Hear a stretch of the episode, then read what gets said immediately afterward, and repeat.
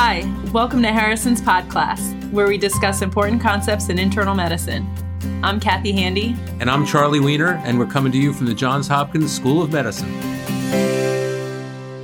Welcome to episode 44 A 64 year old with shortness of breath and orthopnea. Here's the question A 64 year old man presents to the emergency department complaining of shortness of breath, orthopnea, and facial swelling that has been worsening over the past two weeks. He smokes one pack of cigarettes daily and has done so since the age of 16. On physical examination, he's dyspneic at an angle of 45 degrees or less. His vital signs are heart rate of 104, blood pressure of 160 over 98, respiratory rate of 28, temperature of 37.6, and an oxygen saturation of 89% on room air. Pulsus paradoxus is not present. His neck veins are dilated and do not collapse with inspiration.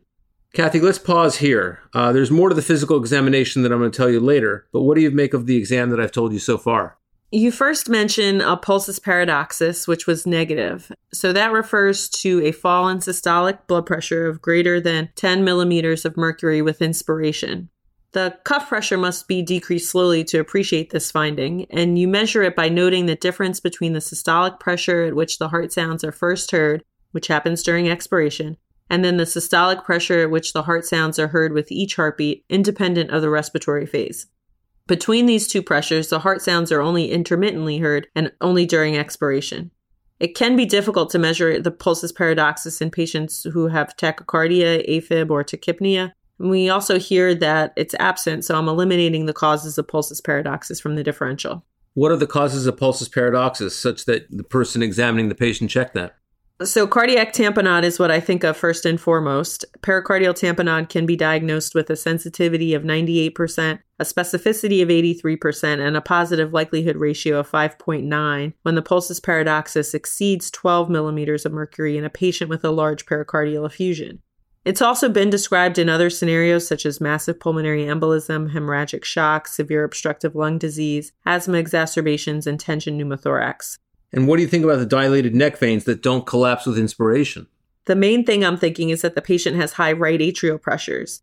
Most commonly, we see this because of elevated left heart pressures, but not always.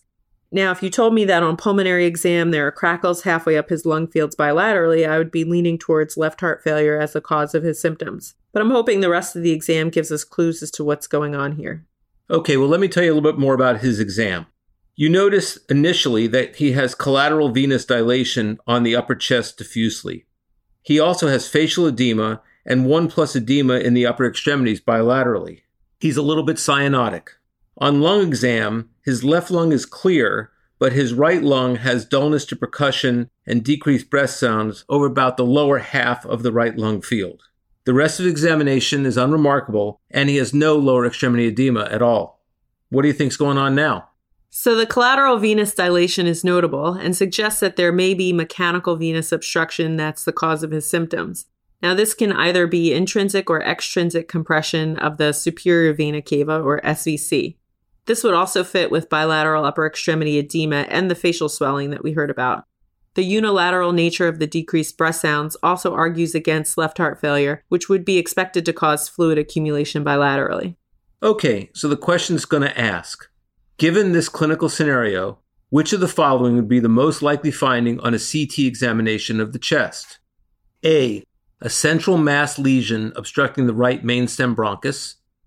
B. A large apical mass invading the chest wall and the brachial plexus. C. A large pericardial effusion. D.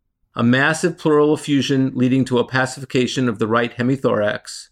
Or E enlarged mediastinal lymph nodes causing obstruction of the superior vena cava. Like I mentioned before, the physical exam really points to a problem with the SVC. So, option E, enlarged mediastinal lymph nodes causing obstruction in SVC syndrome, would be the correct answer.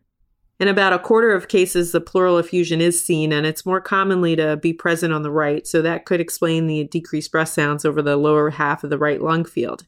Now, most of these cases are caused by malignancy, Usually it's a primary lung cancer and can be either small cell or squamous cell. And he's at higher risk than an average given his heavy smoking history. If he didn't have the smoking history or if he didn't have the lymph node causing obstruction, Are there other causes of the SVC syndrome besides malignancy?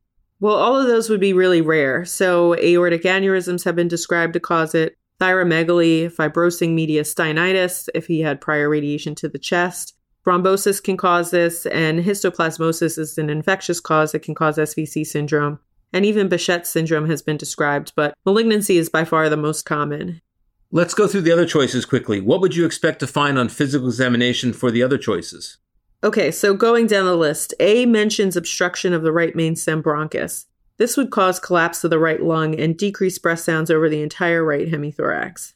Actually, option D also talks about a massive pleural effusion and would cause decreased breath sounds over the right hemithorax as well. We don't hear about that on exam, so this would not be likely. Option B talks about a mass invading the chest wall and brachial plexus, and in that scenario, I would expect the patient to present with additional neurologic symptoms. Option C mentions a pericardial effusion, and as I mentioned before, you could have dilated neck veins with a positive pulsus paradoxus, but we don't have that here.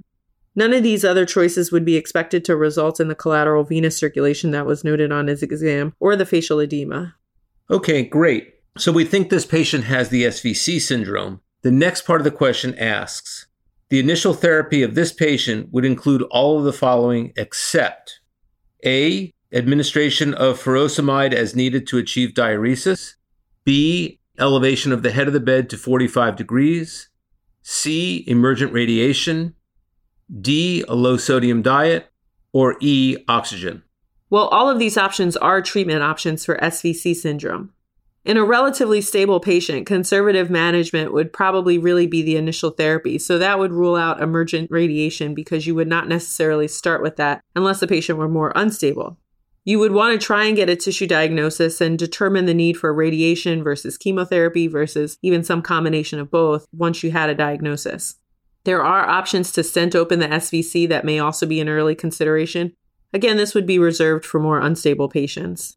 So the teaching point is that the SVC syndrome presents most commonly with facial and upper extremity edema that is asymmetric compared to the lower extremities, and it is usually caused by extrinsic compression of the SVC by a lung malignancy. Treatment in a stable patient is initially supportive, pending obtaining a tissue diagnosis.